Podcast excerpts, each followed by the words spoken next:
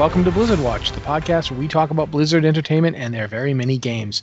Uh, I'm Matt, I'm the host, and with me this week are two just amazing co hosts. Neither of them bitten by radioactive spiders. They're just here being good. Uh, first up, I'm going to introduce him first because, you know, I'm going to throw him in a swimming pool sooner or later. It's Mitch. Hey, Mitch, what's up? I am Mitch. He is Mitch. Hi. That, don't don't Groot it though, man. Don't don't turn that into all you say. I, it's not gonna be. I just, you know, that's my entrance. I also kicked down a door as I said that, but you couldn't couldn't hear that because You can hear it. sound and stuff. All right. So that's what you're up to, becoming a wrestling character. Uh, wrestling character slash Anduin fan fan a, a Fanduin. Oh my God. Uh, I'm going to introduce Anne so she can make fun of you. Also with us this week is Anne Stickney. Ann, he called himself a fan to win.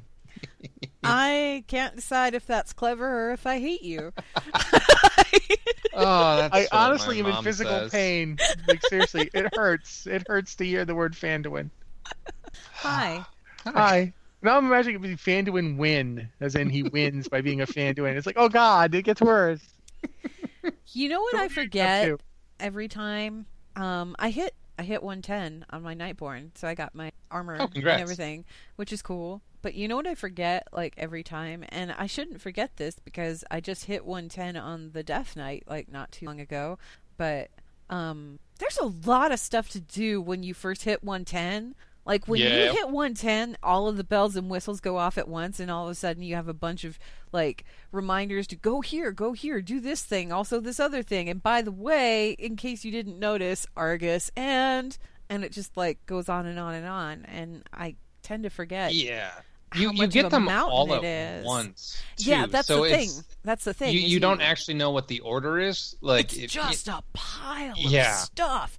On the one hand, it's very overwhelming. like Yes, absolutely. It wasn't as overwhelming on the Death Knight, and I think it was because with the Death Knight, I was playing a brand new class, so I had a very specific to do list of okay, I need to go here and do the stuff on the Broken Shore so that I can get the class mount because I want to do that quest line, and also I wanted the class hall quest line, and that requires doing this other thing. All right, so I had like all my ducks in the row, right, with the Death Knight with the Nightborne, it's just another rogue. I just leveled another rogue. So when I got to 110, the first time I got to 110 with a rogue was my main that I leveled like at the beginning of Legion, and there wasn't the pile of stuff. There was Yeah, go to Suramar and do the Suramar things because that's that's where everybody was at, right?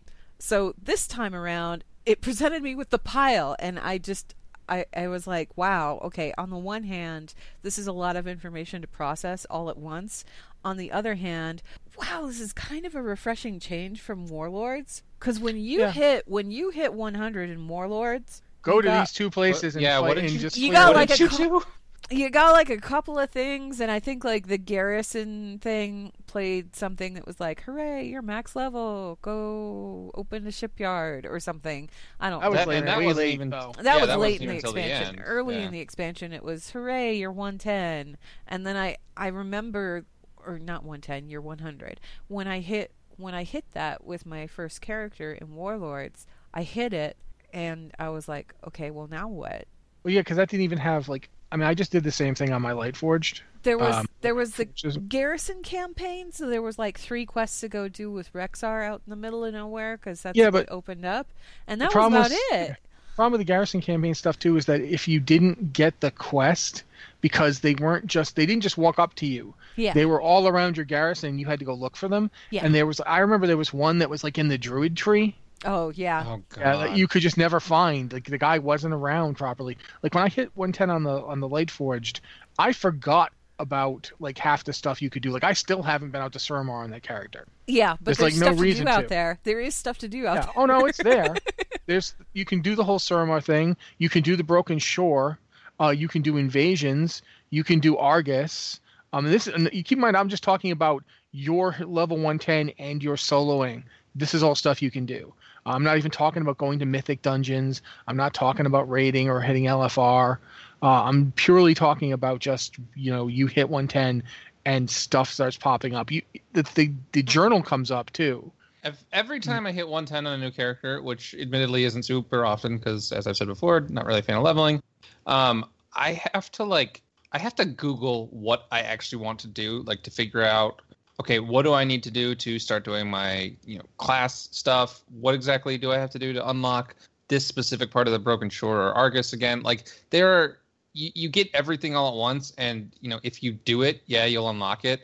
But there's specific things that I just I don't remember what to do to I unlock them. Up, I came up with a game plan for my rogue because once I hit 110, I realized, okay, I don't really actually have to finish the class hall quest line because I did that already and I have that title. I don't need to do the class mount quest line because I did that already on my other rogue and I have all the mounts for all of the specs, so I don't need to do that. So what do I need to do this character? And then I thought about it and I went, okay, well I need to unlock Argus so that if any world quests pop up that have the Army of the Light reward tokens, the rep reward tokens, I can do that world quest and then send the reward to my other rogue who is still trying to get that last elephant, the Oh last Elekk I out of the Paragon box. That's like the only one she's missing, and I'm still trying to get it. So whenever any of those rep things pop up, the world quests, I do them on all of my alts and send all of the rep tokens over to my rogue who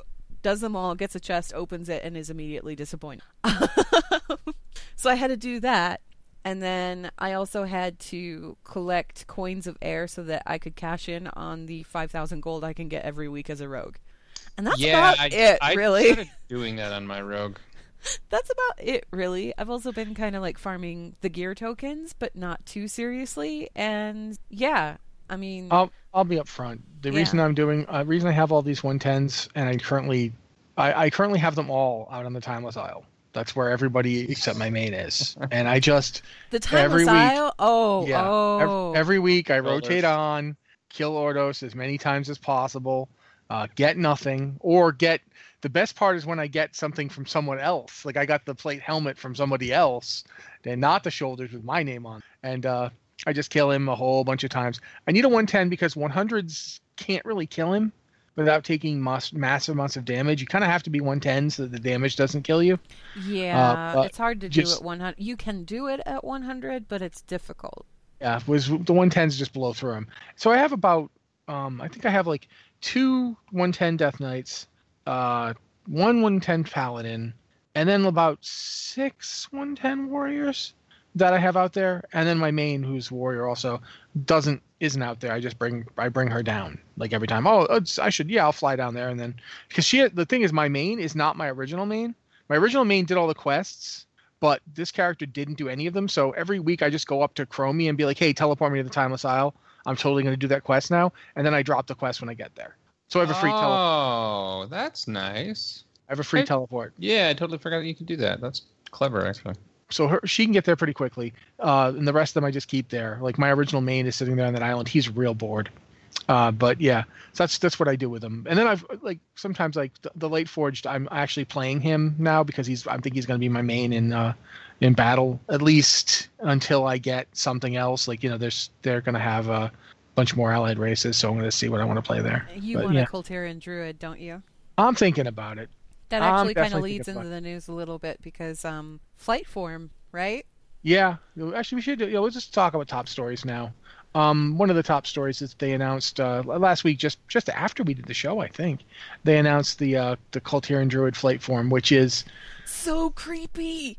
It's yeah, it's like a Folks- wicker wicker falcon crossed with like a, a harpy skeleton. It looks like a horned buzzard made out of Buzzard, dead- that's what I was thinking Made of, out yeah. of dead trees. I, I would have actually described it as like a giant raven skull perched on a body made out of carved driftwood. Yeah. But kinda. anyway, you want to look at it, th- this thing is creepy AF. Um, it, it's sort of amazing how they've managed to make every Kul Tiran Druid form look really sinister and dark, considering that they're really all just what you might find if you went to a craft fair in a particularly bad part of the world. But no, they all look horrifying. courtesy Um, of the world's worst Michaels.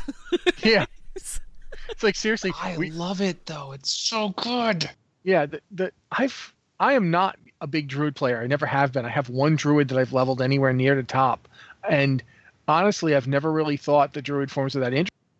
But oh my god, Uh, I don't know what's going on with the Kul Tiras and Zandalar forms, but they're amazing, and they're really Yeah. distinctive. The first time Druid forms have been really distinctive since Trolls got Druid forms, and they had the Technicolor t- Technicolor uh, Tiger form. And even then, those were still like you could tell it was a druid. These, it's like, I mean, obviously you can tell it's a druid because they're so unique. But it, I don't know. I really hope that Blizzard goes back to the other druid forms or other druid races rather, um, which I think they said, yeah, you know, we, we've kind of um, opened up the or like reduced the limitations, the internal limitations, kind of with these. Like they're not as strict internally about looking all the same and I really hope they kind of follow through on that and don't um, don't keep all the old druid forms the same because yeah, these I- are just so good. I think um I don't I think maybe it was Anne who described the uh, Kul Tiras uh, cat form as as being like one of the most like it's it's still kind of a cat, but it totally isn't. Yeah. and and it's just like that's when I started thinking about. I, I think like the classic druid form should stay on night elves. Night elves should more or less still have those forms because they make sense for night elves. They have They the do, kind- but night elf players would be very mad if they didn't get some sort of update, and understandably should so. upgraded certainly. Like you would want to. Yeah, For one thing, they should look more like a night saber. Um, yeah. and you know, but but you know the Gilneans you probably shouldn't monkey too much with, but Tauren and and trolls I definitely think you could do some stuff with to make them more unique. I I've always thought that Tauren should have Kodos, like instead Ooh, that would be cool. instead of a bear form, have a big Kodo form and just smash into people with it. But yeah, the the Kul Tiras forms are great. The Zandalar forms were already great. I'm really excited about these guys. It was sort of funny too because like the other day I was wandering around in Dazar'alor, which is basically the big horde troll capital on Zandalar. It's it's the horde equivalent of Boralus, right? Yeah. Big pyramids, stuff all over the place. And I'm running around doing things, looking around at stuff, and all of a sudden I saw like this little it looked like a little chunky kind of raptor thing that went running by, just like running by. And I was like, what is that? Is that part of a quest? I don't. And then I targeted it, and when I targeted it, I realized it was a troll druid NPC. Oh, really? Yeah, just just running around, but running around in the raptor form. like, That's so cool. The the forms are just and at they're first, I thought it was like some beast of burden that had gotten away from somebody, and then I'm like, oh no, that's a druid. Wow, that's weird. but Yeah. it's but like in a really cool way. It was just Well, a I mean- double take. Do you remember we played? You remember Mists when they had the Dinomancer mobs inside? Uh, I think it's Yeah, the yeah, Throne yeah. of Thunder. Oh yeah. That's what that's what I love about these druid forms is they're very reminiscent of those Dinomancers, like ones that could turn into dinosaurs or make summon dinosaurs. And I'm really, I mean, they're not all dinosaurs. They have a, a pterodon type flying form, a pterrordax, and they have a kind of a moonkin form that's sort of really messed up and That's that's the other Yeah. thing I was going to say is that the moonkin form is nothing like a moonkin that we've known in the past. Yeah. Like we don't we don't even have a Kul Tiras moonkin form yet. no, That's no, the the, but the, don't the. Zandalari moonkin Ah. form. The Zandalari one is really weird. It looks vaguely like a, an Arakkoa. I think it's an Arakkoa Yeah. skeleton. It, but they- yeah, it is. the it's just creepy, but it's cool looking. Like they're all they're both the Kul Tiran and the Zandalar ones are really really cool and distinct visually. And I yeah I, I do want them to kind of go back and maybe readdress because like the Tauren in particular, I they made Eh? they made it a point. They made it a point way back when when they went over the druid forms initially. You know when they redid all the druid forms, like Yeah. they did the Yeah, model yeah. updates and everything. They made it a point to give them like a visually distinct like color palettes and things like that and obviously with the Darkspear they went way out with like the neon colors and all of that um but there's still it almost feels like there may be like other animals that are more appropriate for the different Yeah, I definitely think that. Yeah, I definitely think that for Tauren you could throw in some Kodo or something. For uh, Yeah. for trolls you could definitely have the fact that the the Zandalar are the ones getting all the dinosaur forms makes sense, but it's not like regular trolls aren't into dinosaurs too. I do Like, like yeah. that they made the concession with trolls like with troll druids where the flight form it isn't a bird It's yeah, bat. it's the it's the bat. 'Cause that that- is really cool. that makes sense like from a lore standpoint they they don't like Yeah. birds they do And they not don't really like have. they don't like the birds It's actually interesting that that they you know one of the forms that the uh, the Kul Tiras druids have. Um, we're talking about various other forms. Their their aquatic form in particular is just like a nightmare fuel thing. and it's all the Kul Tiras ones are the best. In my opinion, the Kul Tiras ones are the most united in look of any of them. They have the Yes, best, the most continuity between forms. They all look like something horrible just happened. Like every single one of them is like, oh, none of these things are. If you see that, you think, oh, hey, it's that thing. You're like, oh God, no, it's that. Every single Yeah. one of them. So All the other druids are like, "Yay, we love nature. Let's skip through the woods." And the Kul Tirans are kind of like, "What can we what can we cobble together from the dead pieces of this forest?" Yeah, Yeah. it's like the Kul Tiras Druids are seriously like a Type O Negative song come to life. That it's they're just awesome. It's so cool. But we should probably talk about something Um, else. yeah, Yeah. Real, real quick this does kind of remind me when we were talking about like unique druid forms for the uh the different races um it there was a, a new night elf model that kind of made its way into the files that looks exactly like the armor from the original opening cinematic for world of warcraft yeah. In so other people talking about that. Yeah, The loincloth with the yeah. yeah um it's actually on archers in both. Did you guys have you guys done the scenario recently? The, nah the opening scenario. The last Not time I did it was several weeks ago. I haven't seen the updated version. So The last time I did it, I'm pretty sure that I saw that armor on the on the the Darnassian all archers. of yeah, all of the archers in that scenario, basically any of the night elf archers, they have that, and it's male and female. Yeah Yeah, um the, the male one actually. I'm going to even say this. The male one's actually a little nicer, uh, which Mm. is unusual in World of Warcraft, in my opinion. Uh, it has kind of this nice bandolier across the chest that looks really nice. Yeah, my, But yeah, my that- point with this though was that you know obviously they're they're updating the NPCs and it's like oh cool it's a nice throwback, but then there are people who are like huh this would be a really cool heritage armor set you know if if they added those for night elves and you know Ion Hazzikostas did say that they don't exactly have the time to go back and do that but the armor's there like I, I don't know if that NPC model is like one spec- one strict model where the armor pieces aren't actually distinct, or if those are actual armor pieces that they can put on any night elf form or night elf model rather. Oh, But that's it- that's something I know It either. would be it would be interesting if they actually went back and uh, did heritage armor for all the original races. And some of them, you know, obviously the night elves are very distinct in the opening cinematic. Some of them, I'm curious if they would go with that cinematic aesthetic or if they would try something different. But it is Yeah. it's cool- Here's it's what I cool want to same. see. Here's what I want to see, and I don't know if we're going to get it, but um, I hope that somebody at Blizzard is listening and they make this happen. Every person I have encountered in Kul Tiras has the best clothing I have ever seen on a model in World of Warcraft. Every troll out there in Zandalar has amazing armor sets. Like they just look really, really, really cool. I would like all of that gear to be available for purchase somewhere, even if it's not like an armor set of gear, just as like cosmetic stuff. Put a cosmetic clothing vendor somewhere in both of these capital cities. You know, I mean, slap some gold value on it. I don't care. I have a lot of gold. I will. I will slap down. I will. I will grind out, earn, slap down any gold amount required so that I can add these things to my wardrobe because they look so good. I just it, Yeah. it's it's it's so much of a departure when I go back and I look at the models like from classic. I, I still like the models from classic because a lot of them are you know they're visually distinct. They're before, from before the days where they started introducing armor sets that were very much um, you could mix and match the different pieces and it wouldn't look too out of place. So like clown Yeah. suit era. I appreciate the clown suit era gear just because there is such a wide variety so you can kind of mix and match it wherever. The Kul Tiras stuff is such a far cry from that. It, it's like you can't even compare the two. You can't even co- they've come so far with all of this stuff. But I want I, I seriously I want the I want those cosmetic options. Even if you don't make them armor, you don't have to make them armor. You don't have to put stats on them. You don't have to do any of that stuff. Just make them stuff I can add for transmog, please. Just please.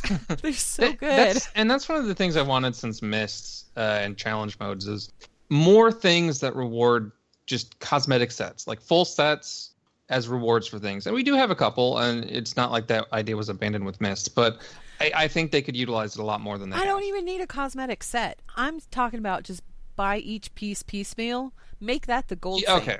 I would That's be fair. much more likely to spend thousands and thousands of gold on individual pieces of cosmetic armor than drop in five million for an auction house vendor. Like, Agree. Wow. Yeah. Before Ann and I'm not the only to- one. I am not the only one. There are so many people out there that are just nuts about the cosmetic stuff. Before Ann convinces Blizzard to make it so that I never have gold again, uh, let's talk about Before the Storm because that's released as of yesterday as we're recording this. If you're listening to it uh, as we record it live, that was yesterday. Yes. And if you're listening to it on the site, that'll be like what tomorrow? Yeah. So yeah, it's either No, yesterday or two days Day ago. after it, tomorrow. it came it came out this week. Uh, we're not going to go into spoilers This though, so podcast don't will be released on the site on Friday. But Yeah. we will tell you that this the book is available uh, in Kindle form, uh, book on tape, recorded by Josh Keaton, um, Audiobook. who is you know the Not yeah book I- on tape. Nobody sorry, does I'm, tape. What I'm old. I'm old. I still call them that. Rewind Uh, the tape, Sonny. Let's But, listen uh, to that soundtrack. Put it in the eight-track player. The, anyway, the no. voice the voice actor for Anduin in in uh, Battle for Azeroth and in previous ones as well. Uh, Josh Keaton is doing the he's reading the uh, audiobook for us, so that's cool. Uh, or you can get the book itself, the paper book. I, I got mine on Kindle because I have you know the bad eyes, so it's easier for me to read stuff with the high contrast. I can give it on the Kindle. Uh, without a review and without spoilers, I will say that if you like World of Warcraft, you want to pick this book up. If you have at all been a fan of any of Christie Golden's previous Warcraft novels, this is her best one. Like hands down, this is her best one. I I I did a review on the website. There is a spoiler-free review available if you want to give that a look over. Um, if you're still kind of wondering what the book is all about, we also have an exclusive excerpt from Del Rey Publishing that we put up, and that's still go back and read that on the website. Um, I almost hesitate to say this because the show this show won't be released to like full public until Friday, at which point it'll be over. But if you're listening on Twitch right now, or if you happen to be uh, listening to the uncut show on Patreon later today, we are running a contest. We're giving away five copies of Before the Storm. It is U.S. only but you can enter it on the website. Uh, the contest ends at midnight tomorrow night, and we will put a reminder up on the website for people so they don't forget about it. I'll probably Mi- put that midnight is that midnight central on Thursday? It's 11:59 p.m. Thursday Central. Okay.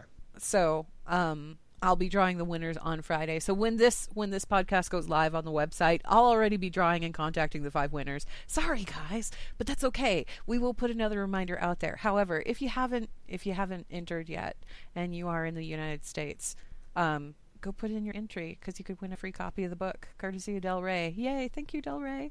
Yeah, it's it's Yeah. got a very pretty cover too. I like Um, it. also, for those wondering, we are recording Lore Watch this weekend. We will be talking about this book. That's all we're going to be talking about is this book.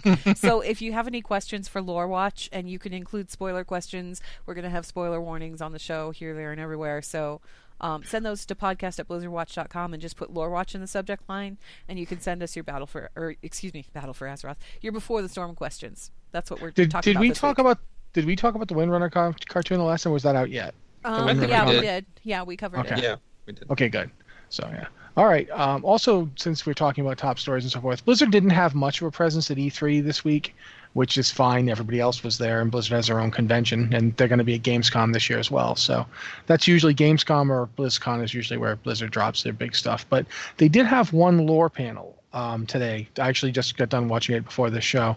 Um, it was Matthew Mercer hosting. If you watch Critical Role or know who McCree is, that's Matthew Mercer, that guy. high noon. Uh, also, they had Steve Danuser, who's the like senior. Um, he's I can't remember his title. It's like He's, senior. a se- he's senior narrative designer.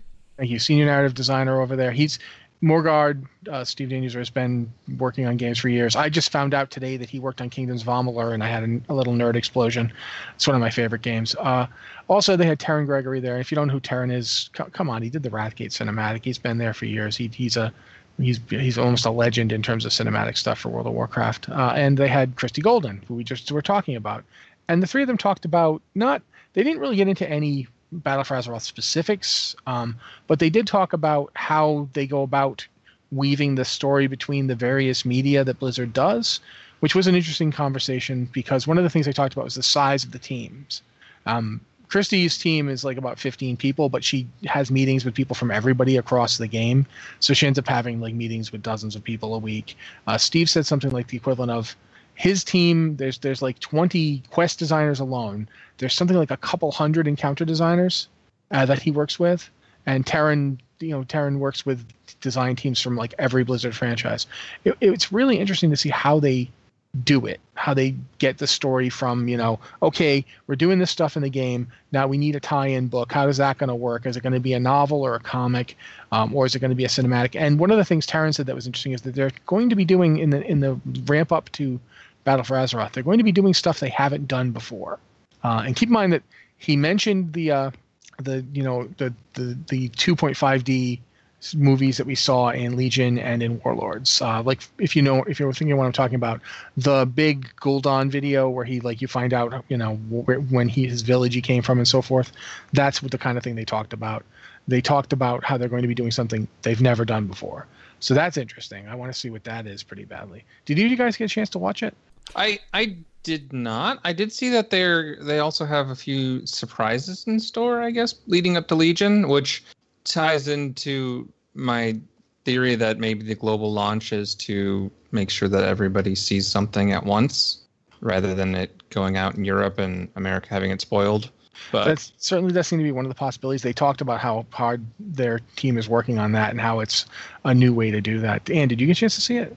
I did not because my house blew up today. Well, it didn't blow up, but yeah, okay. There are a I do lot remember. of and outlying- podcasts, no matter what, you guys. There's even a lot of up- outlying issues going on right now, including somebody digging up stuff and under the house right now. It- it Probably, I don't help know. The, the panel was like an hour before the show, so The panel was yeah, the panel was literally just an hour before the show, and it only lasted half an hour. So No, I I, will say- fully intended to sit down, and I'm going to go back and watch it because I want to go. I, I actually, I, I do want to go back and see it. It's just uh, things Crazy. started out kind of hairy today, and they haven't gotten much better. So, yeah, one of the things they did talk about before we move on, I will say this: they were talking about character deaths in particular, and one of the points yeah, baby. one of the points one of the points that Terran made was that sometimes in like when they were doing Legion, you, you they get they they decide to make a decision. They're like, we're going to do something completely horribly brutal, and I'm terrified and excited.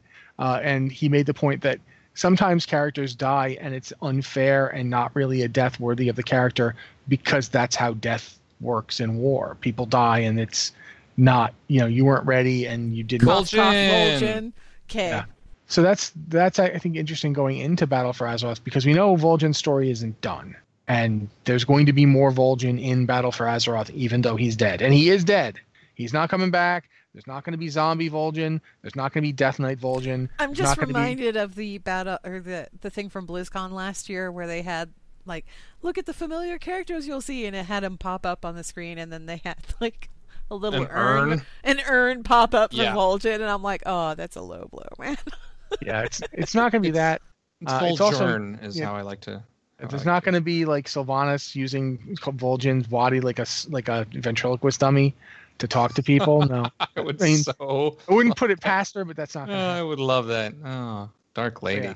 So if you you know if you're interested in WoW lore, when the, when the video on demand comes up, you should see if you can catch it because it was interesting. It was short, but uh, one of the things that was cool is they talked about how they've matured in terms of storytelling over the years and how they they're going to be making more use of the technology that they used at the end of the uh, opening of Antorus when your character got to actually stride up and face um, Aggramar? Aggramar yourself that's something they want to do more with, and they t- they specifically address that as something that they think was a high watermark for them technologically. So And and screenshot wise, funny screenshots. You you can never discount those. I'm just Actually, giggling because I'm still stuck back on Sylvanas using Vol'jin I'm picturing like weekend at Bernie's only Hey man, I'm back to lead the horde. it's, The Forsaken are the best. it's just Dark- terrible Dark Lady, put a pair of sunglasses on him Prop Dark Lady, your your your troll accent is truly awful. Please don't do that again. But no, it's one, so one of the things touching on what uh, M- uh, Mitch just said. One of the things Matt Mercer said was that if at all possible, when you're in one of those cinematics where you you know something epic is happening and you're standing next to an important lore figure, try to be in the worst transmog you possibly can. Yes. Oh no, I just use the egg toy. Oh, that that works. so it's a giant egg. Um, Either someone that or or the one where you've got like the little dragon, the little the, the one that makes you look like a little dragon costume type thing. That one is fun to do. someone in chat pointed out the uh, VOD is up already, so okay, good. Yay! don't, don't stop watching the show right now, but like you know maybe afterwards. But all right, um, we should probably also talk about Heroes of the Storm because, uh, from what I understand from complaints on Twitter, Yrel is live. Yes, she is. Uh, as as is the Alterac event. I don't think the Battleground's actually live until next week, but uh, the event started where it, it's very similar to the the Luchador whatever pick your side event, um, where you had to pick between Lunara and Sonya, I believe it was. So you Um, have to you- pick Alliance or Horde. Yeah, you pick Alliance or Horde. Like you log in and it's like, hey, pick your side. You don't get to change this. And then uh, there's rewards based on you know what side you pick, like the Alterac Ram versus the Frost Wolf, I believe, um, and various stages of rewards. But Yrel is also live, as you mentioned, and reception to her has not been great. I I have seen some people that absolutely love her. Um, I've seen a lot more people that think she just kind of feels clunky or awkward or I, I don't know exactly, but having the wind up on She doesn't seem to be the kind of character that's like one of those fast response. You push the button and the thing happens. Yeah, I believe uh, Alex mentioned on Twitter people were actually picking the talent build that has her go like support, even though she's a warrior. Um, having a talent build where she can heal better and having her kind of stick to a more support role because then she's not quite the same fodder. Uh, I, well, yeah, somebody like somebody I was talking to on Twitter who's an extremely positive, upbeat person who's never upset, uh, was basically talking about how uh, Yrel is very easy to lock down. Like you can just keep her from doing anything because not just because she has the long channel time, but because she's slow when she's using it. Like it slows her down. Yeah, that's that's one of the the big things that even when she was on the PTR, people were saying, eh, I don't know how this feels because every time, every one of her abilities, we talked about this a little last week, but every ability has a channel time, and the longer you channel, the more damage or healing or whatever it does. But you're slowed during the entire channel. See, to Um, me, it sounds like you're spending while you're playing her, you're spending more time waiting for her to be able to do something than actually doing the things. And, and her her trait, I, I think it's up every ten seconds. Uh, makes it so you don't have to channel and it's at full strength. But Okay. outside of that, every ability is hey, you're moving slow and you're channeling, which it's unique. It's kind of cool. But she's one of In those heroes. comparison to everybody else, though, I imagine it feels really disjointed. Yeah, exactly. And she is one of the few heroes where I highly suspect she will get a buff post launch rather than a nerf. Um, just because Which she is weird because usually it's the other way around. Yeah, and and maybe maybe it won't be so much a as like so much a numbers buff um, as it will be changing how she feels. I, I don't know though, because like her whole kit is built around this idea of channeling and being slowed while you channel. So I, I Maybe they don't will know if they reduce the do that. amount that she is slowed, yeah, make or not quite them. as pokey slow. I, I was know. thinking they I was thinking they might actually tweak both. They might reduce the time on the channel a bit and then Hmm. reduce the, the amount she's slowed or the duration of the slow to some degree. Some, just- something's got To to be done though because yeah, she has not had just- great reception. Yeah, to me, it just sounds like playing a character that's perpec- perpetually lagged, Yeah, even if your uh, connection is fine. And that's just how Yeah. the character plays. That doesn't sound super fun. I the idea sounds really intriguing. Like when they introduced it and did the whole video, uh, uh, you know, showing Yeah, how, oh, absolutely, how it and worked. It looked yeah. really cool, but uh, and in theory, it is pretty cool. But in actual gameplay, especially in comparison to other heroes who can do just as much damage, if not more, but feel better to play, why would you want to pick her? yeah. And that's unfortunate because Yrel is awesome. Yeah, she is. Yeah, and uh, Alex, I think, again, was saying when she first premiered, the Heroes of the Storm team seemed to be doing her, no pun intended, more justice than the WoW team. Like, she, her whole backstory for Heroes of the Storm is the Alliance needs her. She shows up to kick some butt. And yeah, uh, it's too bad she's not kicking as much butt as uh, we'd hoped. All right. Um, there also one last thing before we move on to some emails.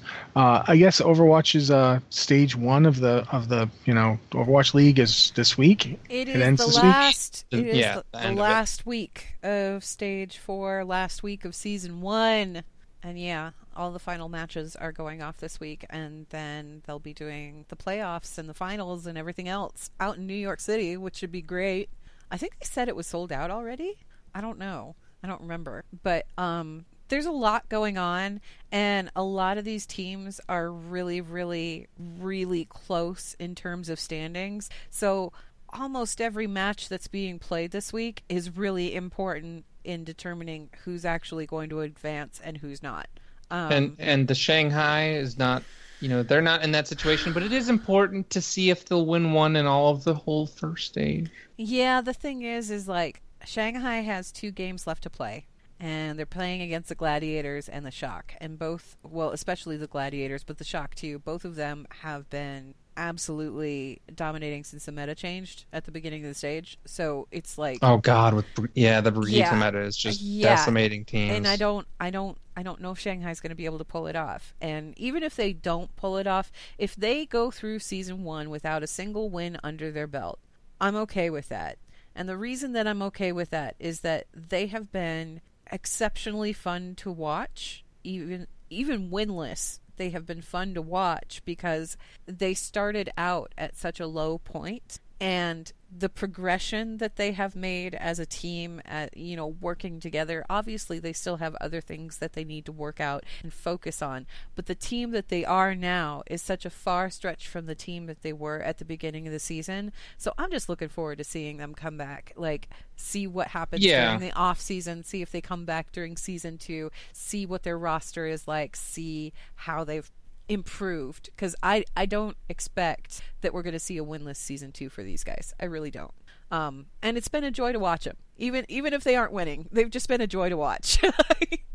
you can't help but root for them every No, time. Every time they play, it's- every time they play, especially now, every time they play, the the crowd there over at the arena is just going nuts. Yeah, and I, I really want to see them win, but like you said, these are particularly tough matches, and they've come so so close in previous matches that they they probably could yeah, have don't had. let the don't let don't let the whole win loss ratio fool you. They have been winning maps on different teams, and they've Yeah, been yeah, winning maps yeah. on really strong teams. It's just that they haven't been able to pull off the full three series. two or the four five. You know, they haven't been able to pull that off just yet. Um, so. I don't know. We'll see where they go from here. I've I've really enjoyed watching them. I've enjoyed watching all of them actually. It's going to be weird not having Overwatch going on every Overwatch League going on every week once the finals are over. I'm like, oh, I'm gonna have to like Yeah. twiddle my thumbs until it shows up again. Okay, well that's news. I always feel bad because I don't have as much to say about Overwatch League because I don't watch it. Real quick, doesn't Diablo's new season start this week, or is it next week? I believe it's next week. It's not this week. Season fourteen. Oh, it's not this week. Season don't fourteen. so. Oh, okay. Maybe I was thinking season fourteen instead of June fourteenth. Or No, it, versa. it is. Yeah, it's season 14. It isn't. It isn't this week. oh, Uh, okay. but, Never mind then. but it is coming. So you know, if you have, you know, yay, Diablo, Diablo uh, season 14 is coming. Read is good. You should play that. Uh, but right now we're now going to move on to some emails. Uh, if you have an email for the show, please send it to podcast at blizzardwatch.com with the subject line podcast or Blizzard Watch so we know it's for this show. Uh, Anne usually reads them for us, so she's going to do that for us now. if She doesn't mind. I do mind. No, I'd. Yeah. At this point, you know, if you say no, I don't know what happens. I, dear watchers, we I just still sit there. Uh, no, I okay. guess so I have to read them. Sorry, guys. First email is from Idina, who's a proud patron from Terokkar EU, who says, "Dear watchers, I still have alts at level 100, and I want to get all of them at 102 to get their artifacts before Battle for Azeroth, so I can transmog them later. Do I have to get them all to 102 before the pre-patch date or the date before Battle for Azeroth launch? I'm on about the base looks of the artifacts, not the Mage Tower looks." I don't think you have to be 102 to get your artifact, do you? Oh, well, I Uh, guess to get all three, yeah. to get all three, but you can unlock every single artifact appearance except the Mage Tower appearance post Legion. Yeah. Everything is going to be so you you don't have to worry about getting them all. You don't even have to worry about like if there's a class you have never leveled, you don't have to worry about leveling it uh, until ever basically if you don't You care about the Mage back- Tower appearance. When when you play through Legion content again on an alt or whatever, you can go back. The only one you can't get is that Mage Tower one, the base Yes. Mage So Tower. if you're like playing through Battle for Azeroth and you decide I want to have a Zandalari Druid, you can get the artifact appearances for the Zar- Zandalari Druids. At least the starting ones, you should have absolutely no problem getting. Yeah. Correct. Um, really quickly to interject before the next question, though, Mm. Diablo season does start this week. It starts Friday night. Oh, okay. So if you're listening to the podcast, it starts tonight. But yeah, it's it's this week. So if you're interested in Diablo seasons, yay, Diablo seasons. All right. Um, the next email that's here, I think we're going to um, let's just go ahead and punt that over to Lore Watch because that one's involving Before the Storm. So Yeah, I saw that and was We'll do that, okay? Uh, third email though says, "Greetings, Blizzard Watch Triad. I was wondering why, when playing as a paladin and going to my class hall through the portal in Dalaran, which is right next to the priest portal." That I cannot see the priest portal. If I remember correctly, at one point a quest line made it visible and I had to use it. I kind of assumed it would always be visible after that, but no, it disappeared again. Meanwhile, I've always been able to see the paladin's portal while on my priest. Is this just a is a portal visible flag the developers overlooked, or is there a lore reason here? Your podcast make my days brighter. Longtime listener and fan, Serbius, Hyjal US. Uh, I don't think it's that they there's a you're not supposed to see the priest's portal again after that first quest. You only got to see it for that quest. Yeah. That quest wasn't you weren't permanently going to get to see it. They very deliberately don't make the various portals and other ways to get to the class order halls visible to characters of other classes. As an example, um, on my warrior there's a giant column of light that lets me jump up to Skyhold. Nobody else can see it. Like I remember when we were first Is doing it out leveling there stuff. on the landing? yeah. Yep. Yeah. I remember There's we- also we there's doing- also several in the different zones to go. Yeah. You know, from the zone to Skyhold. and I remember because we were doing when we first were doing leveling stuff before we stopped doing it. Uh, I remember like somebody, I think it was Liz, said, "What just happened to Rossi?" Because I jumped to Skyhold, and Yeah. nobody knew why I you know, how that happened. I'm like, "Oh no, I can, I can do that anytime I want. Just jump up." Yeah. So if to be- anything, priest seeing the paladin portal is a bug. No, the priest never did. The paladin saw the priest portal for one quest because the paladin order hall campaign. I, I know because I did it.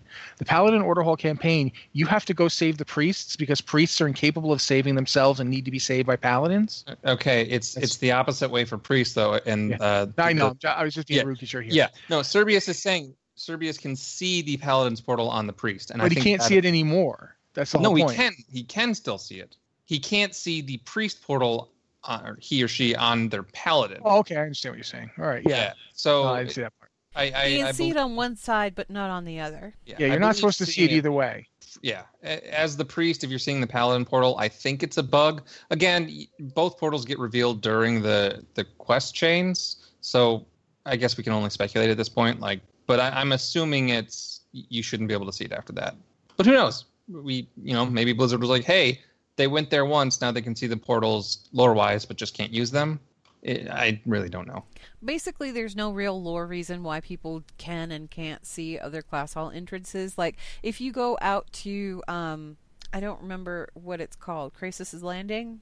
Is Yeah. that where the flight Yeah, paths are? Landing. Okay, yeah. Krasus's Landing. You can see the structure there for like the Shaman Order Hall. It's kind of off to the side. You can see the structure there, but you can't actually see the portal itself unless you're on a Shaman.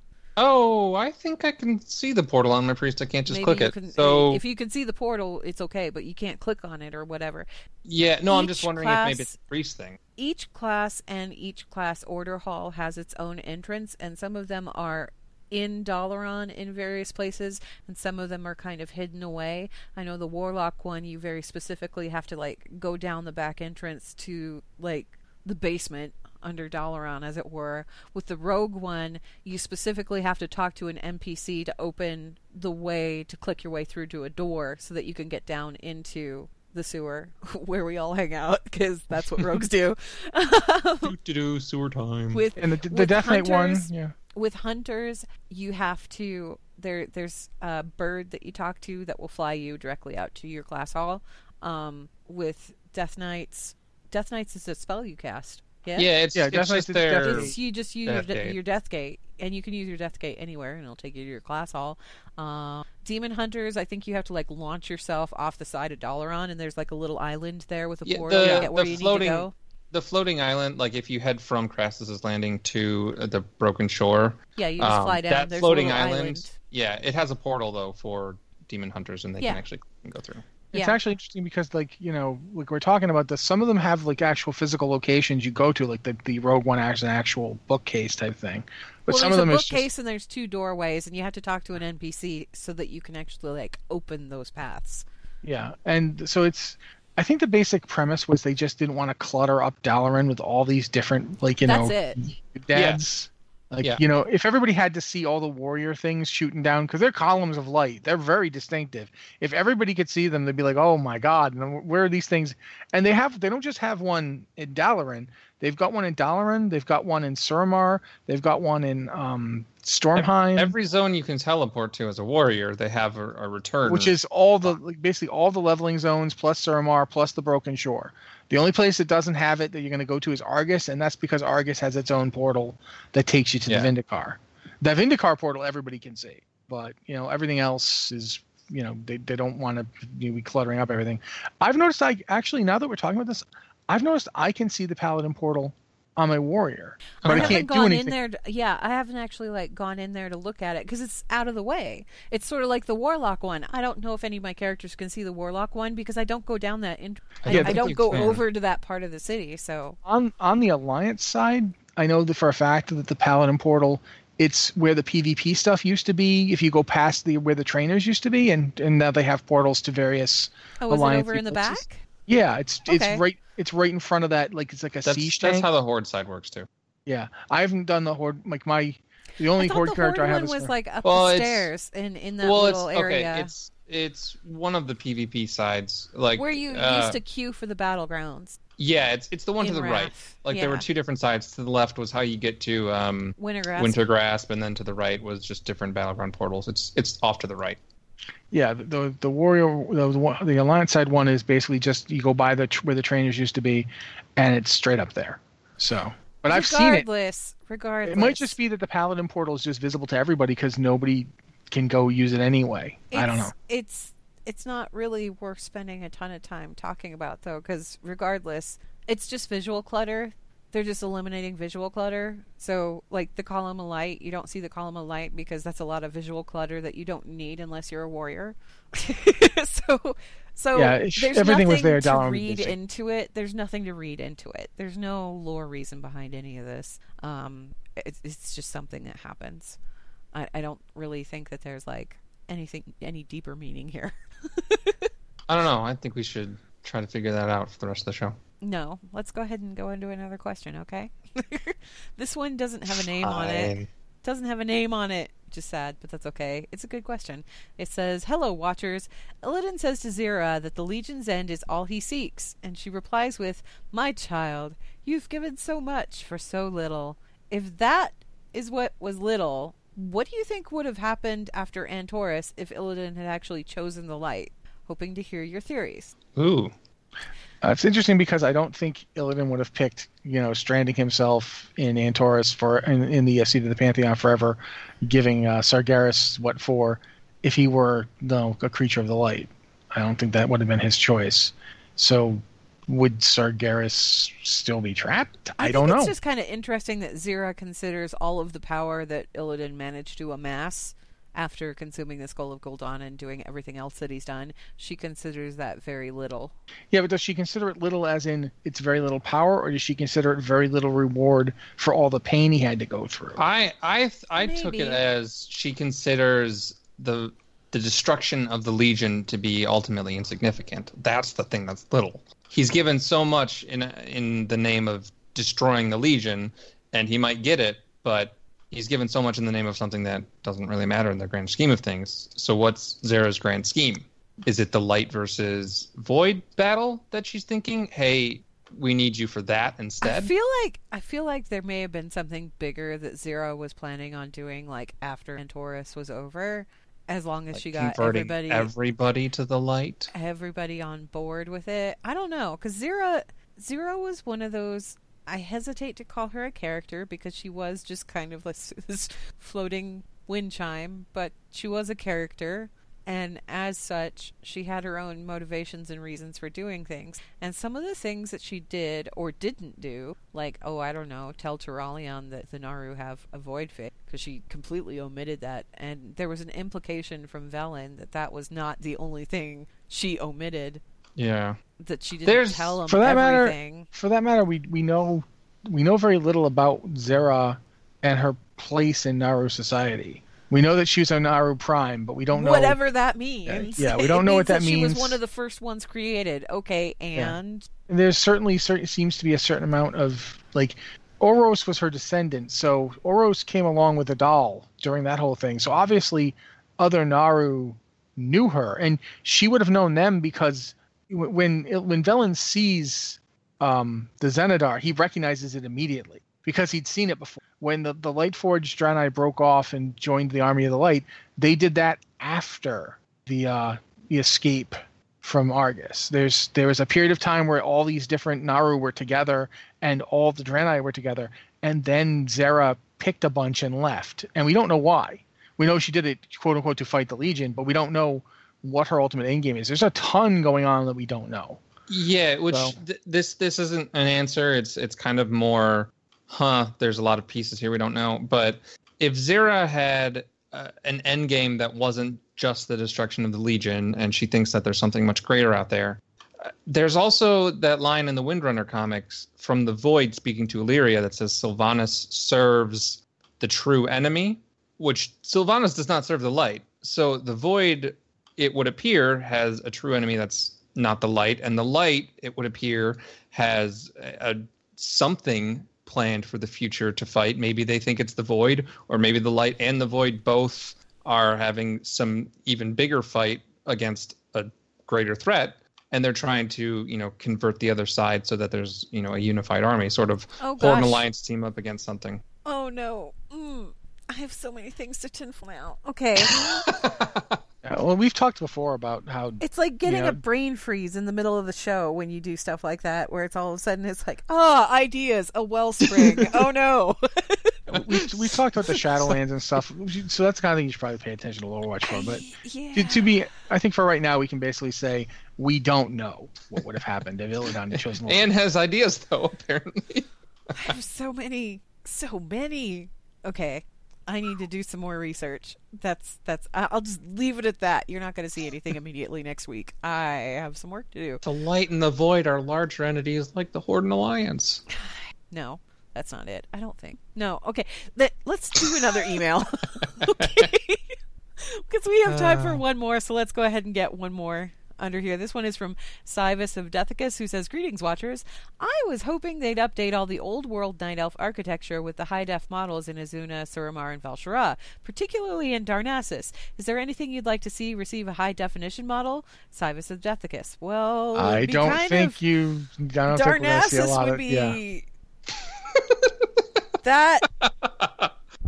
Yeah, there'd be maybe no when- point, literally no point to doing. When the Night Elves are done turning Lordaeron into new Night Elf land and Yeah. completely expunging all trace of the Forsaken, never to return, sure, build some some stuff there. Build some really like that. pretty temples out there. Yeah, that'd be. But great. uh, in all sincerity, no, the Night Elves are going to be spending their time as refugees. The Forsaken will be spending their time as refugees.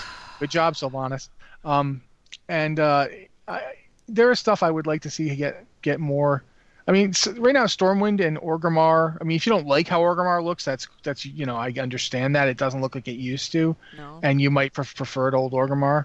But they're miss at least I miss running in circles on the roof of the of, of I the bank. know I- that I was really the do. gathering spot for everyone. That was that's where you went when you beat up Neltharion, and, and you were like, "Yeah, we need Blackwing or or when you got Sulfuras for your guild, it's you like go look up what- there what- and you'd run in circles around the bank and be like, "Ooh, look at my thing! It's really cool." I remember going there on my guild, and we would just kill our way to the bank, and then get up on top of it and just kill everybody who came at us. Yeah, Oh, because you were yeah Yeah, 'Cause you we were were Alliance. Alliance. yeah, But I remember us doing that because you could just jump right up onto it. yeah. yeah. I did also play Horde in, in vanilla, but it was later in vanilla. But anyway, like there's those cities are pretty much done. But I could definitely see, you know, um, if we were gonna, I'd like to see Just like texture frankly, updates. If the the Exodar, I would like to see them actually be Yes, done. They've they've said multiple times they're done rebuilding it.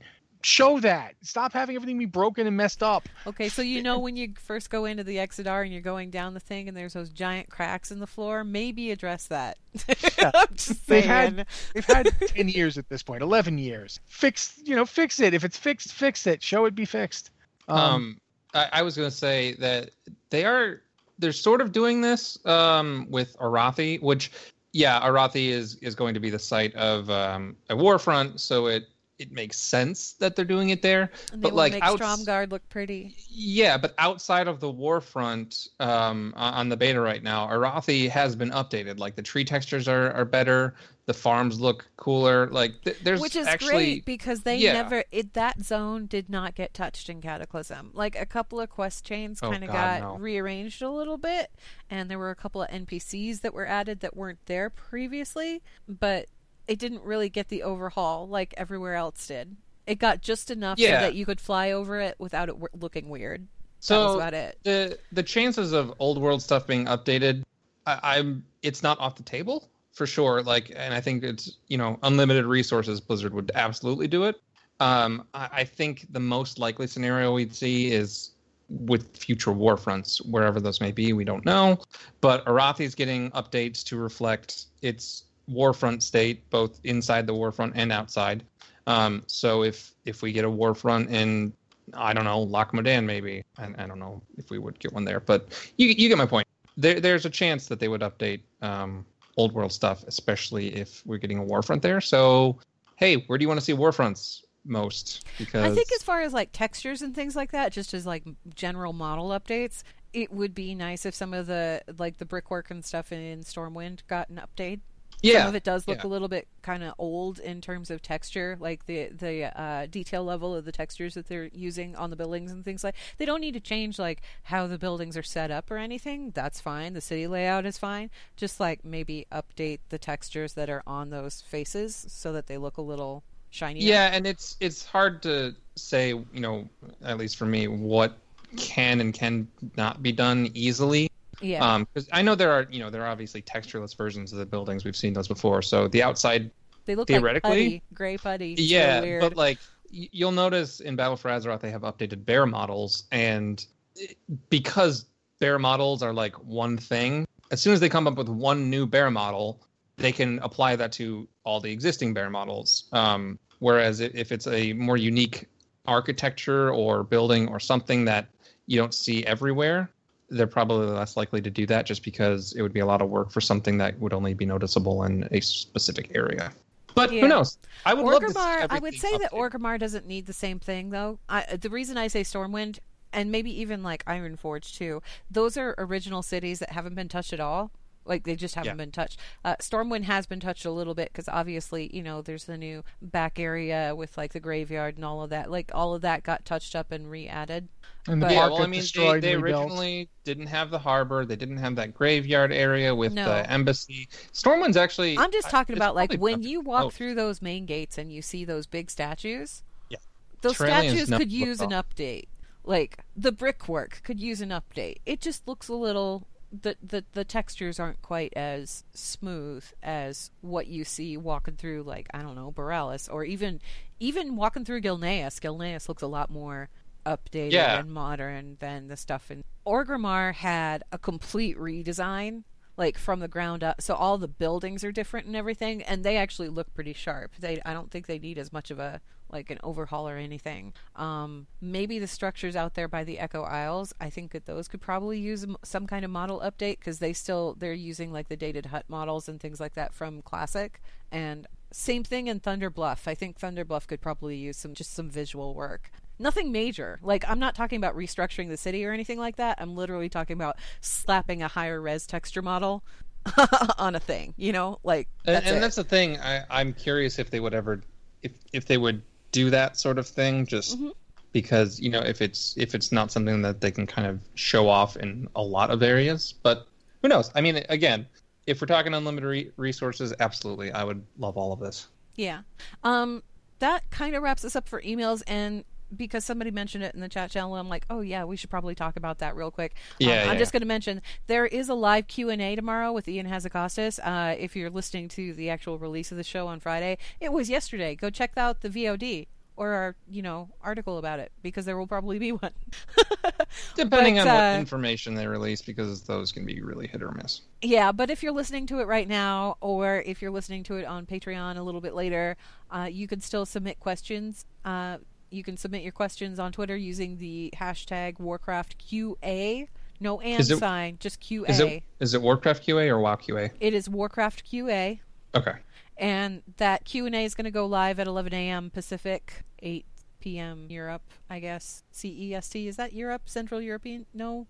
I don't know. What is Time CEST? are weird. What does it stand for? I'm sorry, guys. I'm in the United States. If you're doing CEST, that is Europe. Is Europe? I don't know if it's. I don't know the actual what the acronym means, but I do know it is Europe. I thought it was Central European Standard Time, but I could be wrong. Anyway, 8 p.m. there, 11 a.m. Pacific here. So um, tune in for that. He'll be answering questions about Battle for Azeroth beta and, and Battle for Azeroth itself. Not sure what those are going to be because, hey, you know, people are still submitting questions. If you have a question, use the hashtag, or I believe there's a thread on the forums where you can also submit your questions as well. Uh, not a lot of time to finish getting those in, so if you have one, put it out there. I need I hope to... it's all about PvP. Central European Summertime. Thank you, Sigmund, in the chat channel, who just pointed out what that was. All right. If that's actually the correct thing, they might be pulling my leg. I don't know. I'm from the United States. I apologize, folks. I really do. I need to learn these things better. All right. So uh, that wraps us up for emails. That also wraps us up for the show. Blizzard Watch is made possible due to the generous contributions at patreon.com slash blizzardwatch. And your continued support means that this podcast site and community is able to thrive and grow. Blizzard Watch supporters enjoy exclusive benefits like early access to the podcast, a better chance at having your question answered on our podcast or the queue, and an ads-free site experience.